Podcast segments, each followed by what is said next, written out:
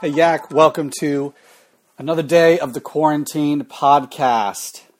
For me, it's Friday. I don't know when you're listening to this, but it's Friday. And it has been kind of a full work week. Um, so I wanted us to look back and also look ahead to Sunday to kind of contemplate what the week's been like, maybe for you. Found myself in Acts this morning. So if you want to turn there, Acts 16 going to be talking about Paul and Silas. So I'm going to start midway through the chapter um, 19, which is in the middle of the story. So let me give you a preview. Paul and Silas are um, telling the gospel to people. Um, they've just converted Lydia. Uh, they were in Macedonia. Uh, they were in Macedonia. Um, and suddenly they're going to a place of prayer, and the slave girl comes up. She's a fortune teller. She's got a spirit in her. And uh, eventually, Paul drives out the spirit, which in turn makes it to where she cannot um, do the work that um, she does for money for her masters, and her masters throw her throw them in prison. Um, so that's where we'll pick up. Verse 19 But when her owners saw that their hope of gain was gone, they seized Paul and Silas and dragged them into the marketplace before the rulers. And when they had brought them to the magistrates, they said, These men are Jews, and they're disturbing our city. They advocate customs that are not lawful for us as Romans to accept or practice. The crowd joined in attacking them, and the magistrates tore the garments off them and gave orders to beat them with rods. And when they had inflicted many blows upon them, they threw them into prison, ordering the jailer to keep them safely. Having received this order, he put them into the inner prison and fastened their feet with stocks. About midnight, Paul and Silas were praying and singing hymns to God, and the prisoners were listening to them. And suddenly there was a great earthquake, so that the foundations of the prison were shaken, and immediately all the doors were open, and everyone's bonds were unfastened. When the jailer woke and saw the prison doors were open, he drew his sword and was about to kill himself, supposing that the prisoners had escaped. But Paul cried with a loud voice, Do not harm yourself, for we are all here. And the jailer called for lights and rushed in, and trembling with fear, he fell down before Paul and Silas. Then he brought them out and said, Sir, what must I do to be saved? And they said, Believe in the Lord Jesus, and you will be saved, you and your household. And they spoke the word of the Lord to him and all who were with his house. And he took them the same hour of the night and washed their wounds. And he was baptized at once, he and his family. Then he brought them up into his house and said, set food before them. And he rejoiced, along with the entire household, that he had believed.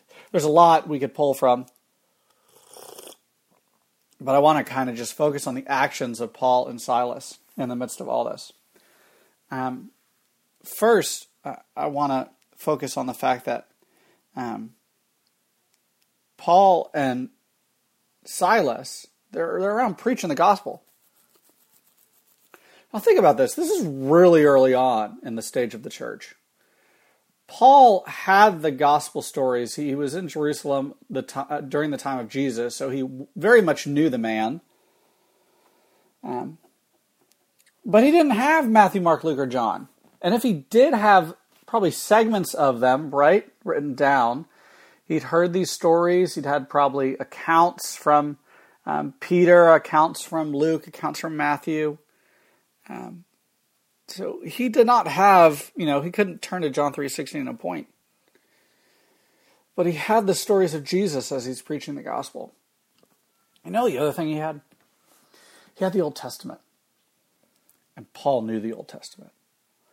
And constantly through the Old Testament, there is a calling and a pointing to the Messiah because the Bible is one beautiful narrative arc that takes place.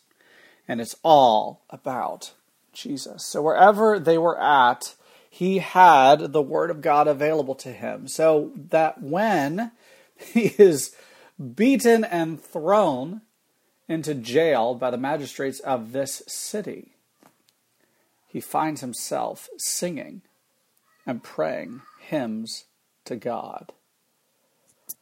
Which is crazy, right?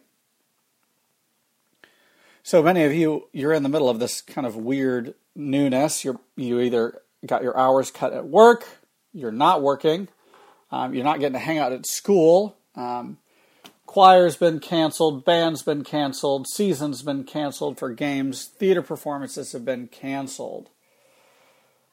Have you prayed and sung to God this week?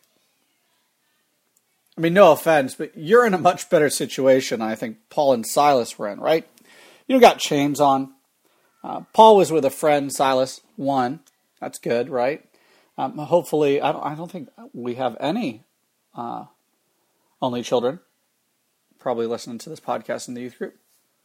So you're with somebody, but have you prayed and sung to God this week? Because that's where they found themselves, right? In times of distress, knowing the word of God, they were praying and singing to God. And you know what was happening? The prisoners were listening to them. You know, the world is listening right now. The world is listening to how we are responding to the situation. Are we responding to this in bitterness? Or are we countercultural to where the hope of God is displayed? So that when the earthquake comes amidst the crisis, right? They're already in crisis. And now the earthquake's coming and it's affecting everyone, including this prisoner, right? This, not this prisoner, but this guard. The responses by the guard to fall down and know how he can be saved. Why? I mean, think about it. He, he just threw them in prison. He was probably there when the magistrates beat them. He might have been one of the ones that beat them. He probably was not the nicest guy as he was putting on their stocks. But because in the midst of crisis, he heard them singing and praying all night. We know the prisoners were listening. He's guarding the prisoners.